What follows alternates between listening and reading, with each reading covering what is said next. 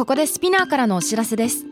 スピナーでは企業やブランドの魅力やストーリーをポッドキャストとして制作配信するお手伝いをしております。ポッドキャストを通してお客様とのタッチポイントの創出とエンゲージメントを向上させてみませんか？お問い合わせは概要欄の URL かスピナー .com のスピナーブランデッドポッドキャストからお願いします。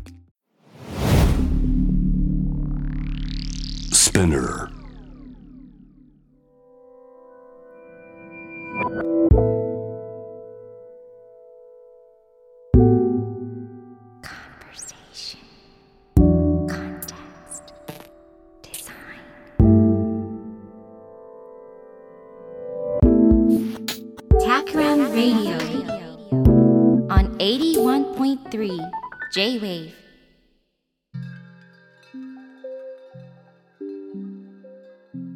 渡邉康太郎がナビゲートしている J-Wave タクラムレディオ。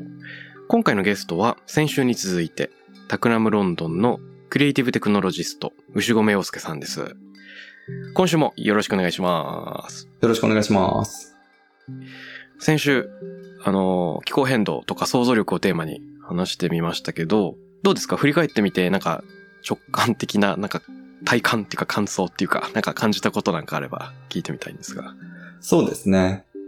なんか最初の前半は結構その環境問題とか、まあ僕のこう問題意識とかに、えーっと注目してた気がするんですが、うんえーっとよりなんだ、なんというかこう、どう新しい未来とか、うんこう今まであんまりこう、メインストリームであんまり語られないような、すごく生活に近い部分の、こう、未来のあり方とかを、どうやったら想像できやすいのかとか、うん。どうやったらそれを可視化しやすいのかとか、なんかそのあたりの話をちょっと触れられたのがとっても良かったなと思いますね。なんかこうね、認識を新たにしながら、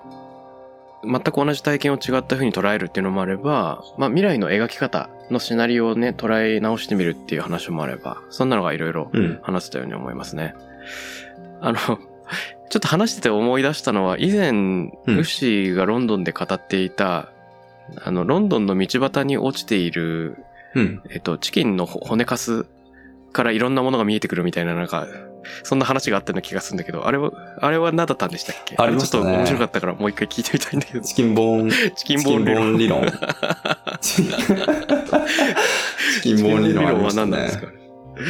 いや、チキンボーン理論で、僕これ45分ぐらいのなんかレクチャーを聞かしたことがあるんですよ。それ、その内容どっかで忘れちゃったけど。あの、なんかこの理論のこう一番最初は、発端は、うん。あの、まあ、僕のロンドンでの生活だったんですけど、ある日、はい。バスに乗ってたら、バッとこう何の気に気にせずに席に座ったら、僕の隣にこうチキンボーンが乗ってたんですよね。隣の席にチキンボーンが 席に、隣の席に。揺られていた。あのーうん食べた後のフフライドチキンのこう骨がですね、乗ってたんですよ。で、それを見たときにな、なんだろうと。まで、よく見たら、こう、ロンドンにはこう、街中に、その同じようなフライドチキンの骨が落ちてると。うん下手したらなんか、鳩がこう、ついばんでたりするんですよね。なんか、なんとグロテスクなと思ったりもするんですけど、うんあの、まあ、とにかくその、これ結構面白いなと思って、えーそもそもこうフライドチキンっていうのはどういうものなんだろうかとか、そこから見えてくるものってのがなんかいくつかあるんじゃないかなというふうに思ってて、うんうん。たまたま僕が、まあ今も、えーっと、その当時も住んでるのは、その南の、ロンドンの南の方で、結構、こう、アフロカリビアンな系の移民の人たちとか、その、こう、子供世代の人たちとかが多いうんエリアではあるんですけど、なんかそういうところも影響してるかもしれないし、うん。その、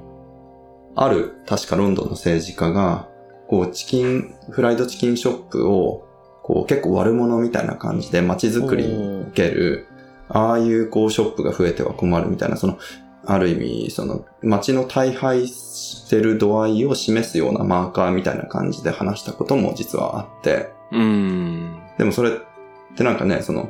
こう、いろんな多くの人にとってお金を出して買える食べ物が、の少ない選択肢のうちの一つがそういうショップだったっていうだけの話だから、何を、何をやり玉にあげてるんだろうというふうに思ったりはするんですけど、うん。なんかそういうソーシャルな、こう、経済社会的なマーカーになったりもするかもしれないし、なるほど。で、その頃、結構その代替肉とかの、培養肉とかのリサーチもしていて、うん。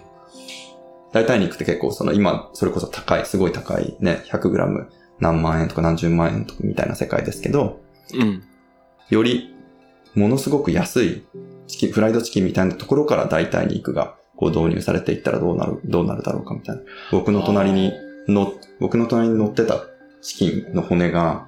3D プリントされたこうメッシュっぽいストラクチャーになってて、そこに肉がちょっとへばりついてるみたいな。なんかそんな想像してみたこともあるし、こう食べてみたら、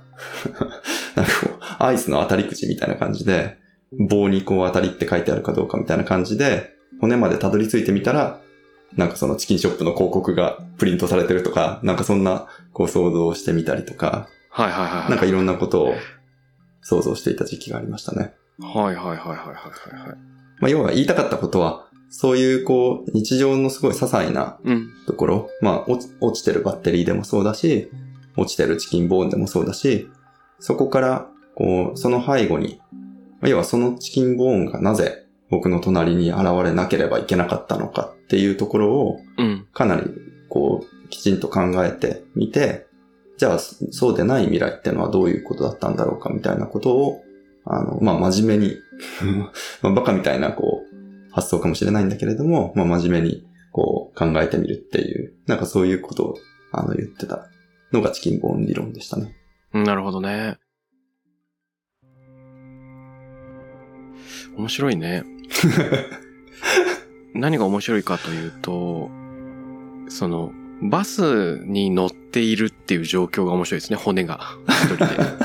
あと、道端に落ちている。つまりなんか、あの、家に持ち帰って食べてるんじゃなくて、道端で食べて、その痕跡が、あの、置いてけぼりにされがちっていうのが、その、単に所得が低い人が食べてるっていうところを超えた、なんか人の行動に作用する。なんか、フライドチキンと人の関わり方が結構アウトドアと紐づいてるみたいな。家の中だけでなく。それは何なんだろうみたいな結構気になりますね。確かにそうですね。あの、いやほんとそうだな。バケツを持って、こう、うんこうクリスマスに、こうパパがお家に帰ってくるみたいなのは、こちらでも結構よく聞かれるんですけど、日本のクリスマスってあれなんでしょっていうふうによく言われることはあるんですけど、はい。家とやっぱり紐づいてるイメージですよね。ああ、そうだよね。うん、持ち帰ってとかね。お店で食べてたけど。道端でチキン食べてる人は今でもよく見ますね。確かにこちらでは。その、意識に小さく引っかかるものを忘れない。まあ、引っかかる。骨だけにちょっと引っかかるみたいな。ものを忘れない。魚。魚の骨 みたいなのは確かに、あの、観察者、生活者として大事で、リサーチャーの着眼点としても大事だし、創作者の着眼点としても大事だし、その小さな引っかかりみたいなものを、ふと、なともすると忘れがちなものを、なんか自分の意識に残して深掘りしてみるっていうのってすごく面白そうだと思うんですけど、そういうチキンボーンに着目したウッシーの目線っていうのはそういう意味ですげえ面白いなっていう。なんか他にも着目したものってあるんですか？最近は結構でも僕の興味は、まあ、いわゆるスペキュラティブデザインとか、うんまあそういったこう想像力を、えっと、とっても豊かにこう発揮して、こう新たな世界を想像させて議論につなげていくっていう、それももちろん、うん。えっと、興味はあることで続けてはいるんですが、えっと、最近結構それをどう今のアクション、その今日できるアクションとか行動につなげていくかうん。とか、なんかその辺をちょっと最近はよく考えていて、あの、例えば今ちょっと作っているプロトタイプみたいなのがあるんですけど、はい。それはこう、ちょっと未来なのか空想の話なのかというよりはもっと現実の話がちょっと混ざったようなプロトタイプで、はい。うちのこう家は再生可能エネルギーの電気のプロバイダーを使ってるんですけど、うん。オクトパスっていう会社で。うんなんだけど、化石燃料とか、まあ、あんまり再生、再生可能エネルギーに気を使ってない、えーと、電気会社から乗り換えた時に、別に挿すプラグとか変わらない、変わらないじゃないですか。はいはいはいはい。別になんか新しいメーター、新しいメーターが来るわけでもないし、うん。新しいプラグが来るわけでもないし、新しいソケットになるわけでもないし、誰かこうエンジニアの人が来てうんちゃらかんちゃらとかやるわけでもない。でもなんかこう、電気が変わったと。うん。こうなんかこう満足感があったわけですけど、あ、なんかおかしいな、なんか、なんか違う、なんだっけ？みたいな。ちょっとこう疑問があって、うん。その、電気ってどっから来るんだろう？みたいな問いですよね。うんうん。電気って何なんだろう？みたいな。で、そこから、ああ、なるほど、電、再エネの電気会社っていうのは、別に同じ電気をこう、僕らのグリッドに、電気網に提供してくれてるんだけど、うんまあ、その量っていうのを推定して、ただ再エネから同じ量を買ってるっていうだけで、必ずしも今僕がね、まさにパソコンを充電してて、うん携帯を充電してる電気っていうのが、この電気が再生エネルギー電気というわけではないんだなっていうのに、結構乗り換えて1年ぐらい経たないと気づかなかったんですよ。ああ、なるほどですね。あれだよね、うんその、国全体とか地域全体で見ると、お金の授受とかエネルギーの授受で、ロジックが成り立つけど、家に届いてるやつは実は、あの、石油由来とかかもしんないみたいな、そうそういう感じですよね。そういう感じですね。うんうんイギリスだと多分日によってどれぐらい石油由来のエネルギーによってその日の電力が賄われたかっていうのが結構データになってて、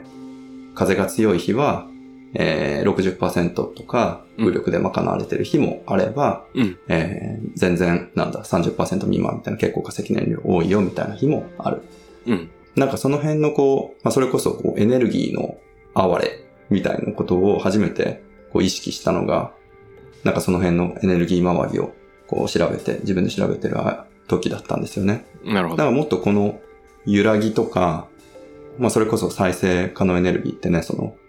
揺らぎがあるから、うん。こう悪い、悪いというかその使いづらいみたいに言われたりすることとってもありますけど、うん。逆にその揺らぎを感じさせるようなとか、揺らぎをベースにしたこう生活の仕方はありえないかなみたいなうん話は、うんえっ、と結構あの面白いなと思ってやってるんですね。だから一個作ってたビジュアルは、あのロンドンロンドンスタジオで、えーのメンバーと一緒に作ってたプロジェクトで、えー作ってたビジュアルのうちの一つは、なんか時計のビジュアルで、はい。えっ、と、針がある代わりに、もやーっとした雲みたいなのがあって、うん。こう、それは要は天気予報とかエネルギー予報みたいなのがもやーっと映ってるだけで、うん。こう風が吹いたら、うち集合ね、みたいな。あホームパーティーできるよ、みたいな。なるほど。うん6時に集合ね、じゃなくて、うんこう風が吹いたら集合ね、みたいな。あーそういうことねの時間っていうのを、僕ら好きな時に好きなだけエネルギーを使うことができると信じているので、うん。えっ、と、いつに何をしてもいいというふうに思ってしまうんだけれども、じゃあ風が吹いた時とか晴れた時にだけ何かができるみたいな世界観の時に、こう僕らの時間感覚みたいなのは本当に今のままうん。保てるんだろうかみたいなことはちょっと考えてみたりしました。面白いですね。それ面白いね。あの、雨天決行みたいなさ、あの、運動会は 雨が降ったらやりませんよって、英語だと、ウェザーパミッティングって言うけど、まさになんか、ウェザーパワーパミッティングというか、天候次第で生み出されるエネルギーにより、イベントを行うかも行わないかもみたいな。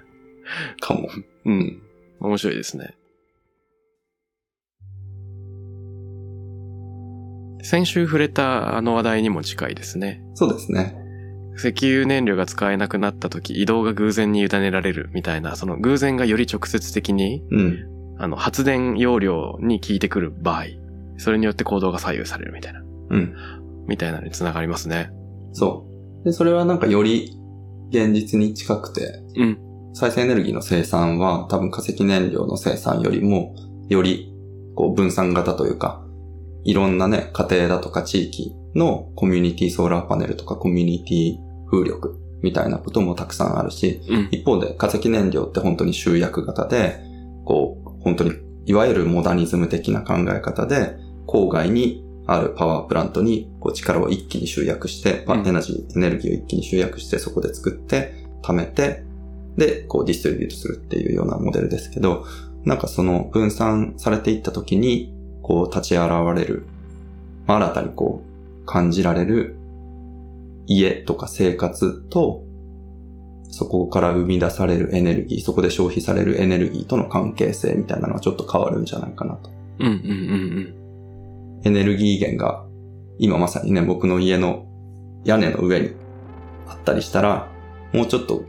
僕が今 MacBook をチャージしてるこのエネルギーに対する考え方とか見方みたいなのもちょっと実は変わったりするんじゃないかなと思ったり。これ、興味深いですね。なんというか。いや、僕全然違う実は話の流れを勝手に想像してたんですよ。ウッシーが、あ、今日電源から出てるやつって必ずしもその風力、直接的には風力じゃないのかみたいになった時に、うんうん。そっからのシナリオが僕の想像と全然違って、僕が勝手に想像したのは、あの、刺した時に出てるエネルギーがどっから来たのかみたいなのを、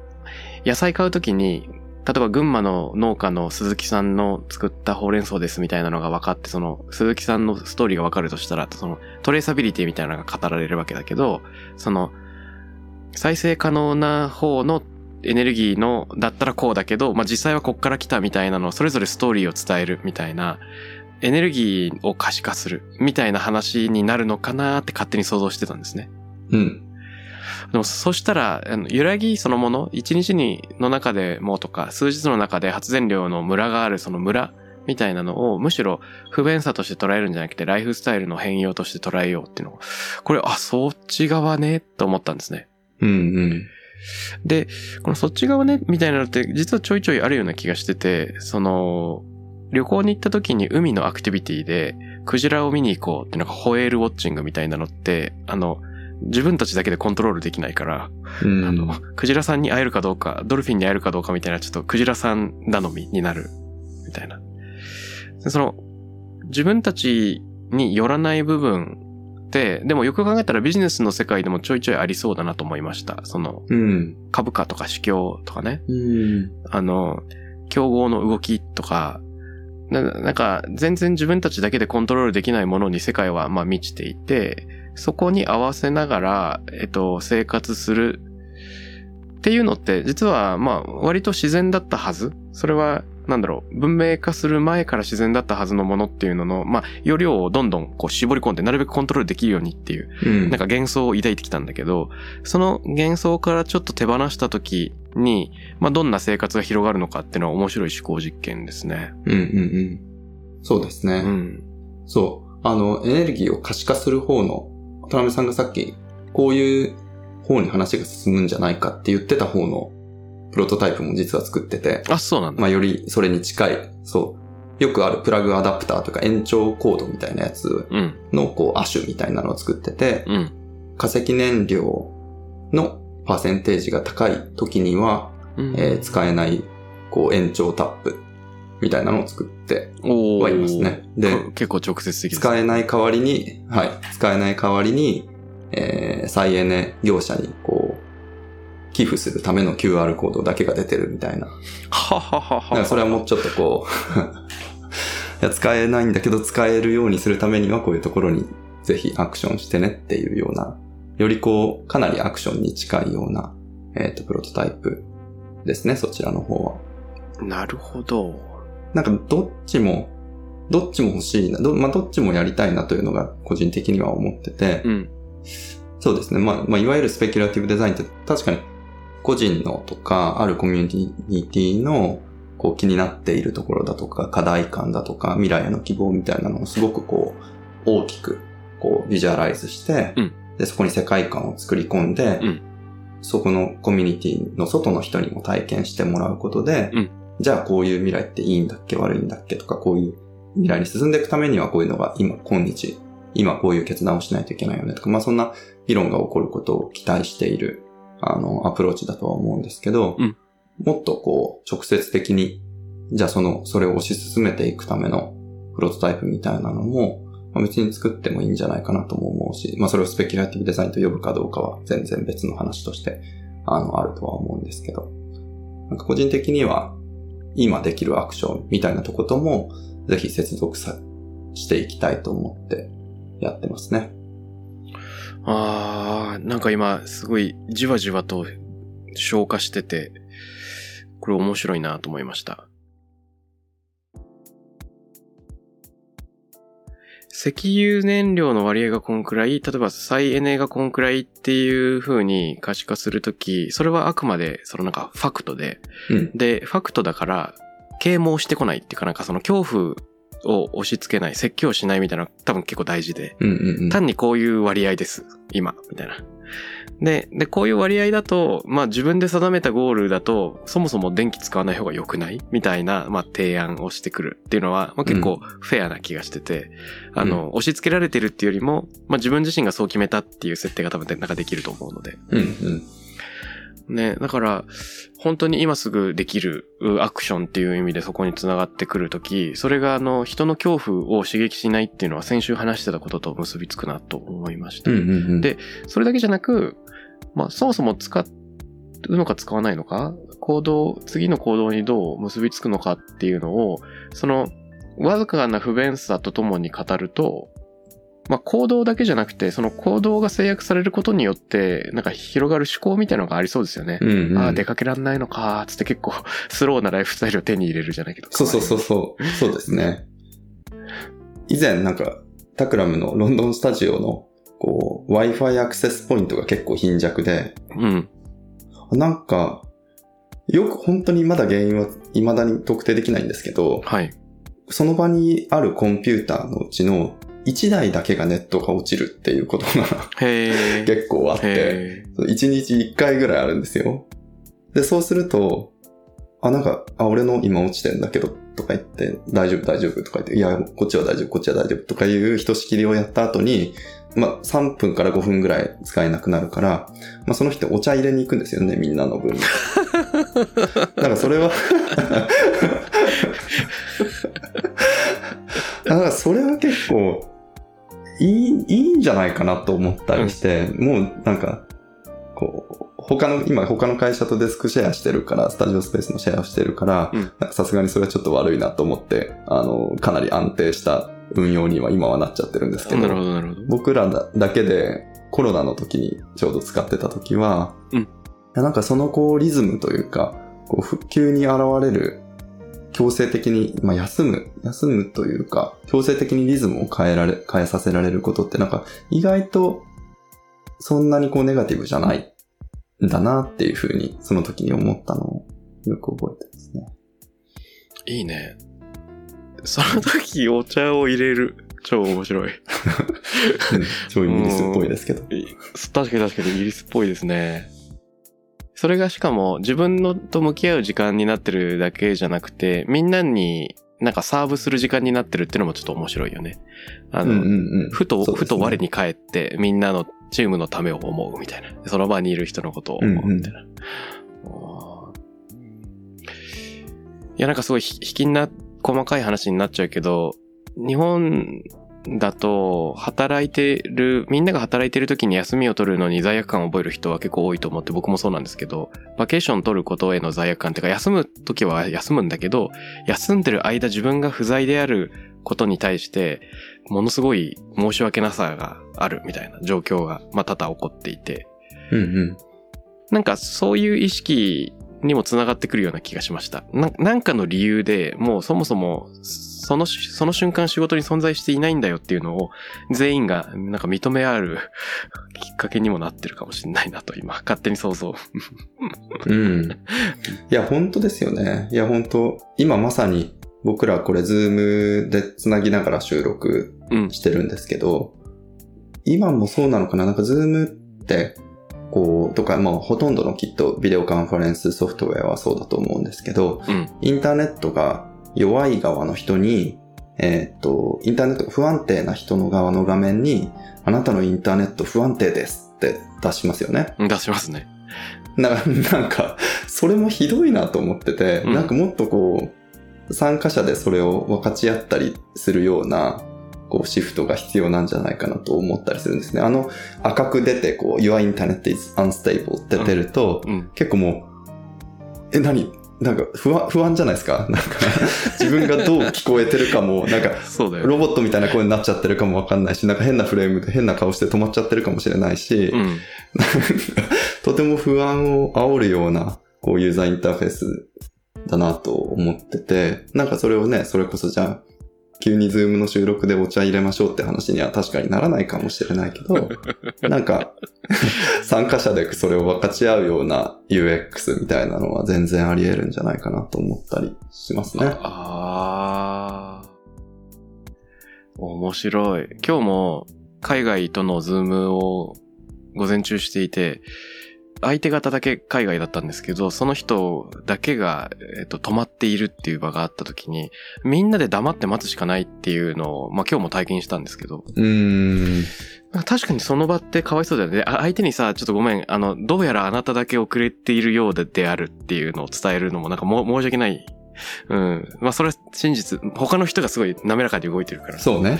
あの、真実ではあるがっていうね。うん。ああ、でも、いや、いいなあのーいかにアクションに移し替えるかですよね。その、今日行動できることにつなげるかって言った時に、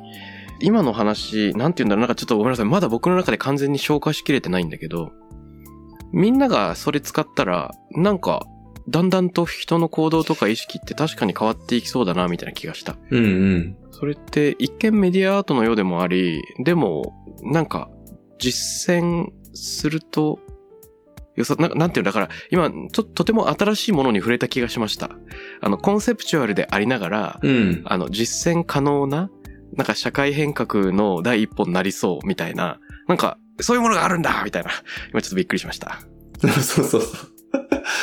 そう、なんかユーザー、UI デザインとかってね、の、それこそこう、うんそれこそ本当に生成 AI とかで、ガンガンガンガン、いわゆる典型的な、ユーザーインターフェースみたいなのを割と簡単に作れる時代が、うんおそらくすぐそこまで来てると思うんですけど、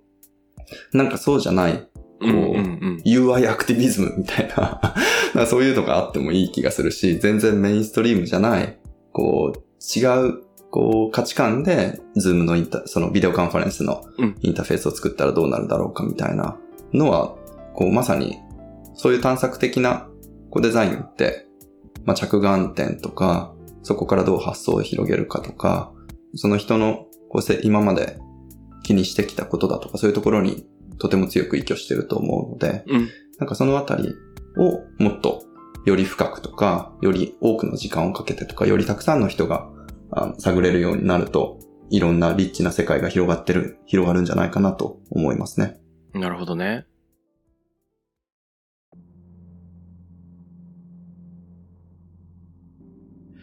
これ勝手に僕が、あの、妄想を広げちゃうと、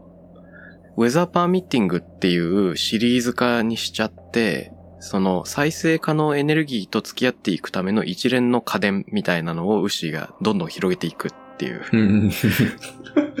まあもしかしたらオープンソースのプラットフォームになってて、他の人もそこに別の、あの、機器を、あの、投稿してもいいのかもしれないんですけど、再生可能エネルギーと暮らすための工夫が組み込まれた機器っていうのが、その、ウェザーパーミッティングっていうのの下にだんだんぶら下がってくるっていうのが、うん。妄想その1。うん。で、妄想その2が、〇〇パーミッティングっていうのがもはやシリーズ化されちゃうっていう。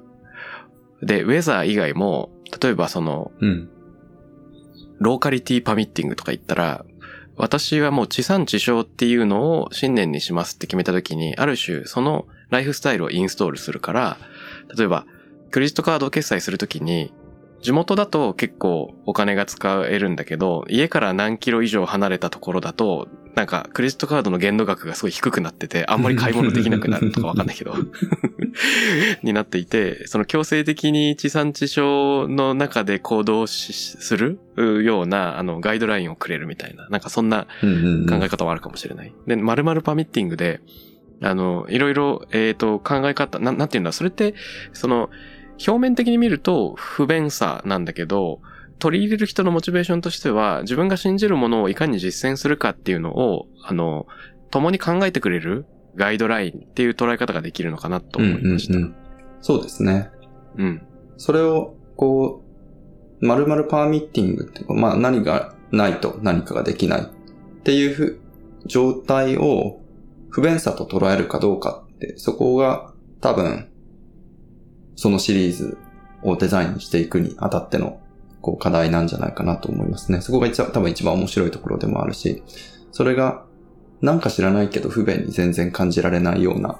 こう、ユーザーエクスペリエンスになってるとか、プロダクトデザインになってるとか、うん。こ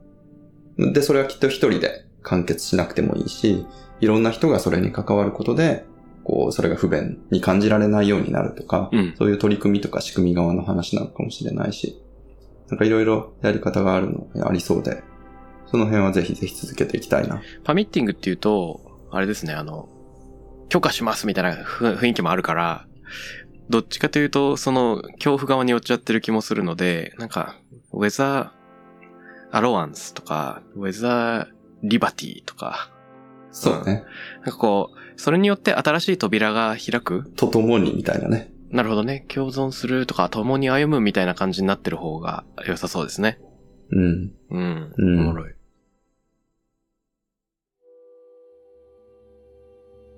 家電の話が出たので、はい。ちょっとだけ、あの、今後の活動の宣伝なんですが、うんうん、ぜひぜひ。まあまさにこう、今のパラダイムとは違う、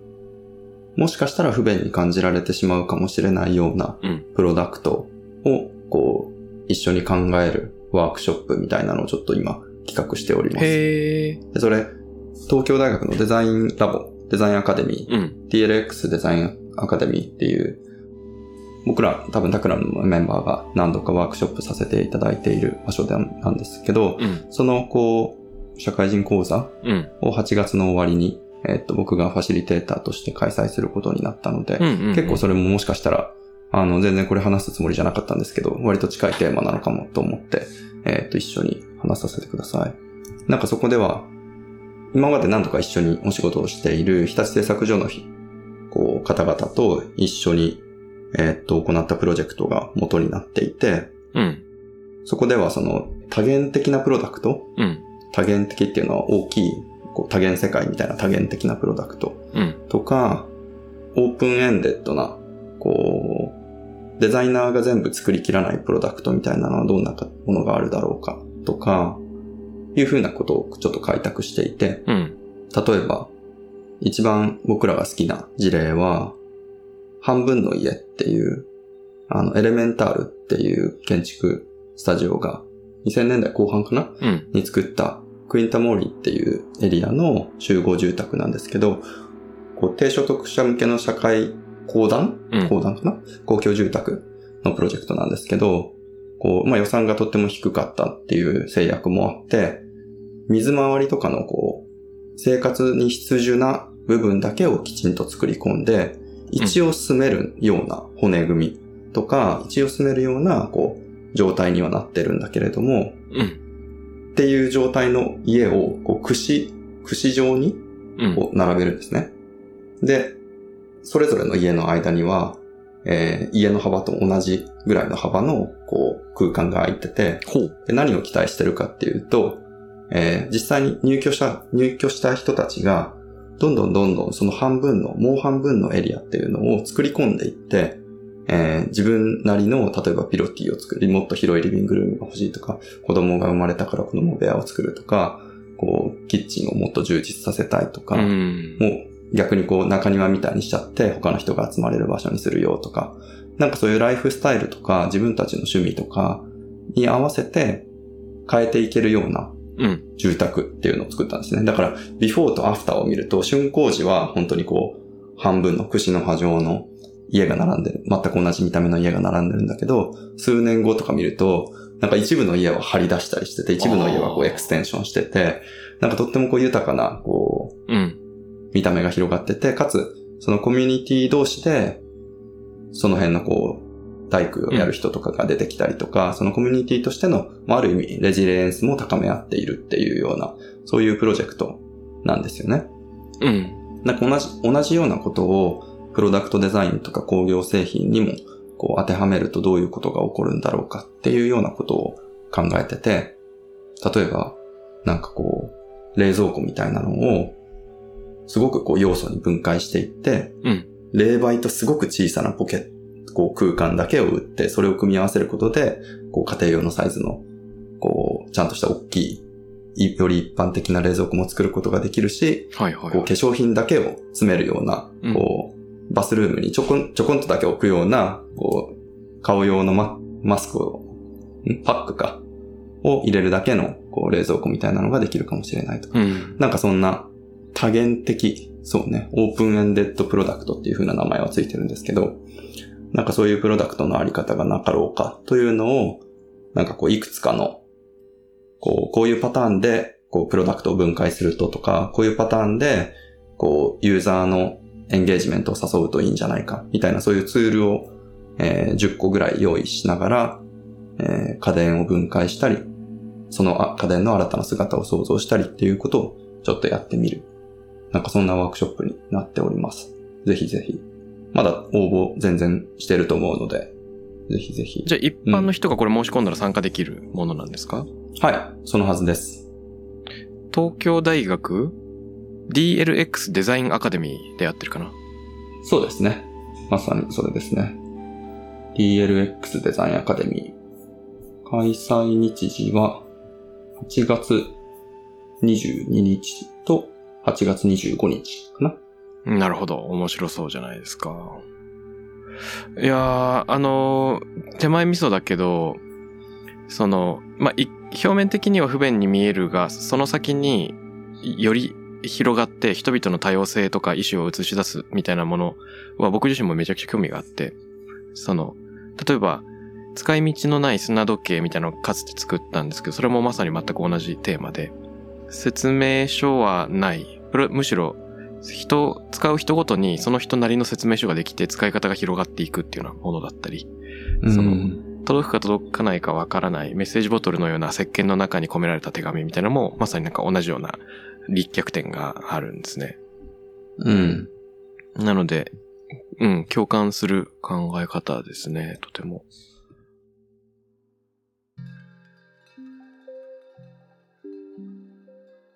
あのー、2週にわたって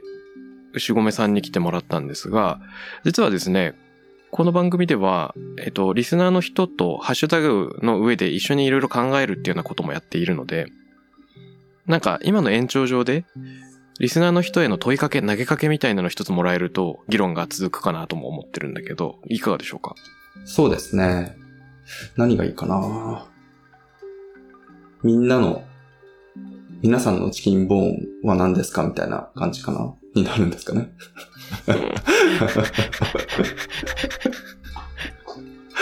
皆さんのチキンボーンは何ですか？そう。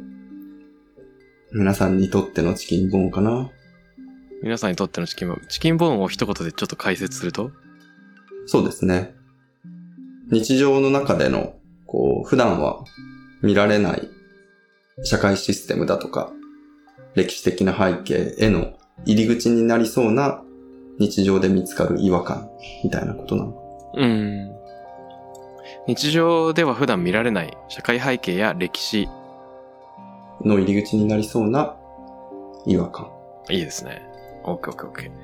皆さんにとってのチキンボーンは何ですか？日常では普段見られない社会背景や歴史の入り口になりそうな違和感を教えてくださいと。でもこれはきっとあれなんですよね。その、まあいわゆる、こう、まあ、デザインを実践していく、こう中では、こうあまり、こういうスキルだよとか、こういう職能だよというのは言わないかもしれないですけど、これはかなりこう、デザインというプラクティスの、こう、基礎をなす力とか考え方なんじゃないかなとも思ったりはしますね。うん。うん。物の背景、こう、物が作られている工程をきちんと理解した上で、それを、こう、表層に、こう、エステティックスのところにまで、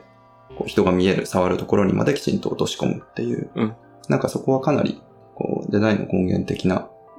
こう、ところなのかなというふうには思いますね。だから、きっと、そんなの当たり前じゃんという人はたくさんいるんじゃないかと思います。うーん。と言われてしまいながらも追求すると何かが見えてくるっていうことなのか。うん、うん。それを、ものとかね、その、グラフィックデザインの美しさだけじゃなくて、こう、社会のシステムだとか、うんこう、サステナビリティだとか、いろんな社会の僕らがもう抱えている課題に、そのデザインの眼差しを向けられると良いんじゃないかなというのが、僕の思いですね。うんうんうんうんううんん。わかりました。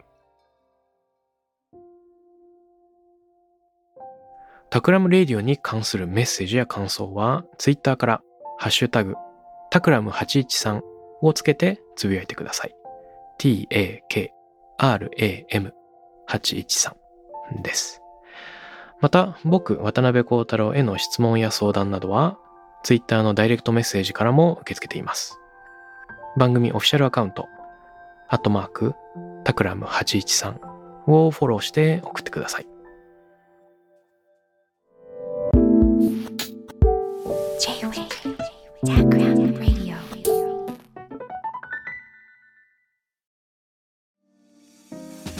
ここでスピナーからのお知らせです。現在さまざまな企業のブランデッドポッドキャストを制作しているスピナーでは自社開発したポッドキャスト管理システムソニックボールを用いたオリジナルのアンケートを実施しています。リスナーの属性データを可視化することで御社のニーズに合わせたコンテンツ制作が可能になります。スピナーホームページ内のコンタクトよりまずはお問い合わせください。